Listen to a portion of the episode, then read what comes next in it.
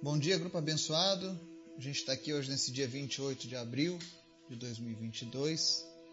Mais um dia que o Senhor nos deu.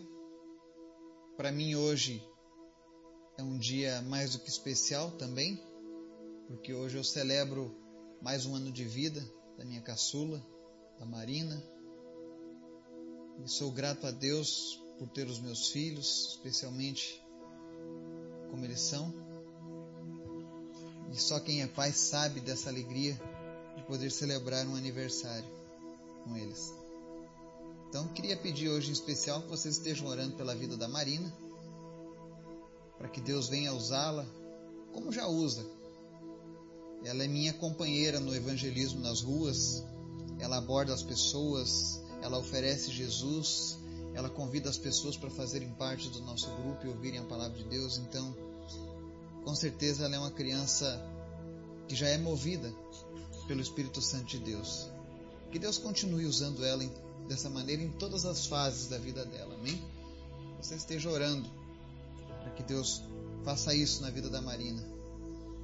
Hoje a gente segue falando ainda sobre libertação e hoje nós vamos falar no encerramento do nosso estudo sobre a promessa de Jesus aos que creem. Mas antes da gente falar sobre isso, quero convidar você para a gente estar orando pelos pedidos do nosso grupo, pela nossa nação, por tudo que anda acontecendo nos nossos dias, apresentando as nossas famílias, nossos projetos. Amém? Vamos orar? Obrigado, Senhor, por mais este dia, pela tua graça, por tudo que tu tens feito, Pai, pelo teu cuidado, pelo teu amor, pela tua graça sendo derramada na vida de cada pessoa. Eu te agradeço, Jesus, pelas pessoas que nos ouvem, que nos acompanham, que fazem parte deste grupo, que todos os dias têm orado, têm lido a tua palavra e têm crescido na tua presença. Continua levantando pessoas cada vez mais e mais, Pai. Em nome de Jesus, abençoa as nossas famílias, os nossos projetos, os nossos negócios. Senhor, aqueles que apresentaram algum negócio, alguma venda diante de ti, que o Senhor venha trazer os compradores nesse momento, que eles possam concretizar os melhores negócios. O Senhor sabe do que nós precisamos, o Senhor conhece a necessidade de cada um. Por isso nós te pedimos nesse dia, Deus nos dá sabedoria para tocar os nossos negócios e os nossos projetos. Revela a Deus ao nosso coração os teus sonhos, aquilo que tu deseja fazer em nós e através de nós. Te apresento também, Deus, a nossa conferência evangelística do dia 14. Esteja, Deus, nos abençoando, preparando o nosso espírito, a nossa mente e o nosso coração para esse dia. Que o Senhor possa falar de uma maneira preciosa ao coração de cada participante. Te apresentamos a nossa nação Pedimos a Deus que o Senhor venha trazer paz ao nosso país, que o Senhor venha trazer sabedoria, consciência, que o teu povo se levante, meu Deus, nesse ano para defender os teus valores, Pai. Que nós não venhamos a brigar por política, mas que nós venhamos a lutar para defender os teus valores, Pai. Sobre os nossos filhos e sobre os filhos dos nossos filhos, Pai. Nós queremos um país em paz, um país que teme ao Senhor, um país abençoado, Pai. Afasta, Deus, do coração dos nossos governantes tudo aquilo, Deus, que pode trazer a ruína de uma nação. Que nós não façamos como Israel, Pai, que andava com os ídolos, que servia-se na mesa dos demônios e pagaram um alto preço por isso. Mas levanta, Pai, neste ano, governantes segundo o teu coração e nos dá sabedoria para fazermos as melhores escolhas. Abençoa, Deus, a nossa nação. Visita também, meu Deus, o povo da Ucrânia e da Rússia que ainda estão em guerra. Tem misericórdia desse povo. E, Senhor, levanta um pacificador no meio desse povo para interromper essa guerra em nome de Jesus. Faz um milagre, Jesus. Faz um milagre, Senhor. Te apresentamos os enfermos nessa manhã. Pedimos que o Senhor esteja visitando essas pessoas e curando cada uma delas, não importa qual seja a doença. Em especial, Deus visita minha tia Suzana.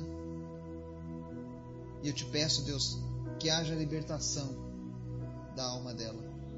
Que teu Espírito Santo prevaleça em todas as coisas que tem tentado atrapalhar a saúde e a felicidade da vida dela. Em nome de Jesus, que ela possa receber o amor, que ela possa receber o perdão, que ela possa receber o carinho de toda a sua família. A tua palavra diz que o teu amor cobre uma multidão de pecados. Então nós te pedimos em nome de Jesus que o teu amor invada, Deus, a vida da tia Suzana de toda a sua descendência, em nome de Jesus, Pai. Trazendo cura às feridas abertas, fechando todas as portas pelas quais o inimigo tem agido, Pai. Visita ela nessa manhã e abençoa ela, Pai, de uma maneira especial. Também te pedimos, Pai, ser conosco nesse momento, nos dá entendimento, sabedoria, para que venhamos a cumprir a tua palavra, em nome de Jesus. Amém. Estudo de hoje, Marcos capítulo 16. Talvez seja um dos versículos mais lidos por nós aqui no grupo. Vez ou outra a gente está passando por ele. Mas ele é riquíssimo. E ele tem promessas eternas feitas de Jesus para mim e para você. Para os que creem, para os crentes no nome dele. Às vezes as pessoas não gostam de usar o termo crente, né? mas o, o Novo Testamento, quando se refere aos cristãos, primeiro se referia àqueles que seguiam ao caminho e depois aqueles, os crentes, porque são aqueles que creem. Não é uma questão exclusiva de uma denominação, mas todo aquele que crê em Jesus é um crente. Amém? Eu sei que alguns possuem ainda um certo cuidado a usar esse nome, mas esse é o nome pelo qual nós somos conhecidos na palavra de Deus. E no texto de hoje ele diz o seguinte, do verso 15 ao 20: E disse-lhes: Vão pelo mundo todo e preguem o evangelho a todas as pessoas. Quem crer e for batizado será salvo, mas quem não crer será condenado. Estes sinais acompanharão os que crerem. Em meu nome expulsarão demônios, falarão novas línguas, pegarão em serpentes, e se beberem algum veneno mortal, não lhes fará mal nenhum. Porão as mãos sobre os doentes e estes ficarão curados. Depois de ter-lhes falado, o Senhor Jesus foi elevado aos céus e assentou-se à direita de Deus. Então os discípulos saíram e pregaram por toda parte, e o Senhor cooperava com eles, confirmando-lhes a palavra com os sinais que a acompanhavam. Amém? Aqui nós vemos as palavras finais de Jesus antes de ser elevado aos céus, e ele faz a grande comissão, que é onde ele diz que todo cristão, todo crente nele tem a missão, tem a tarefa de pregar o evangelho a todas as pessoas. Nós já falamos isso outras vezes. Ele diz aqui que quem crer e for batizado será salvo, ou seja, é um processo. Primeiro eu preciso crer.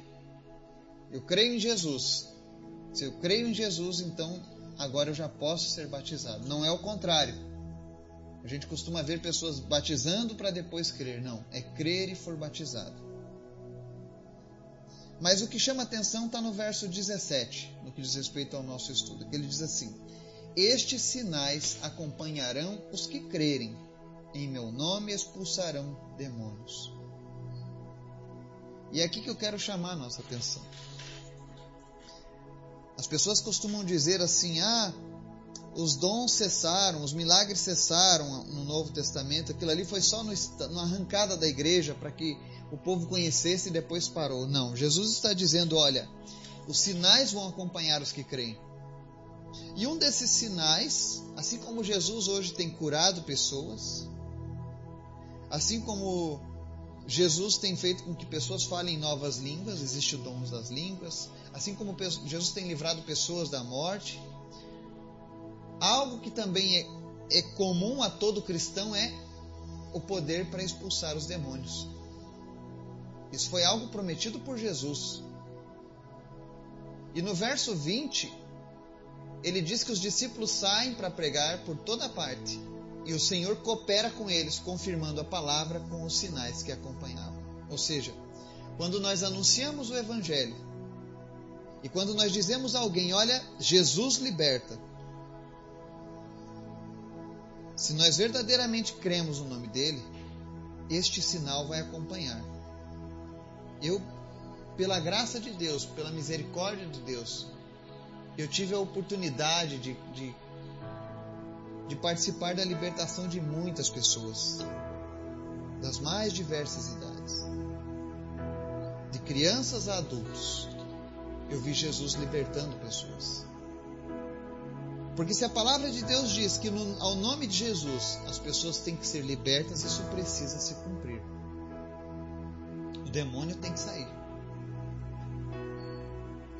Então, você que conhece a palavra de Deus, quando você estiver anunciando o Evangelho, saiba que os milagres relatados na palavra de Deus, eles vão ser cumpridos, eles vão acompanhar o teu, a, a tua caminhada.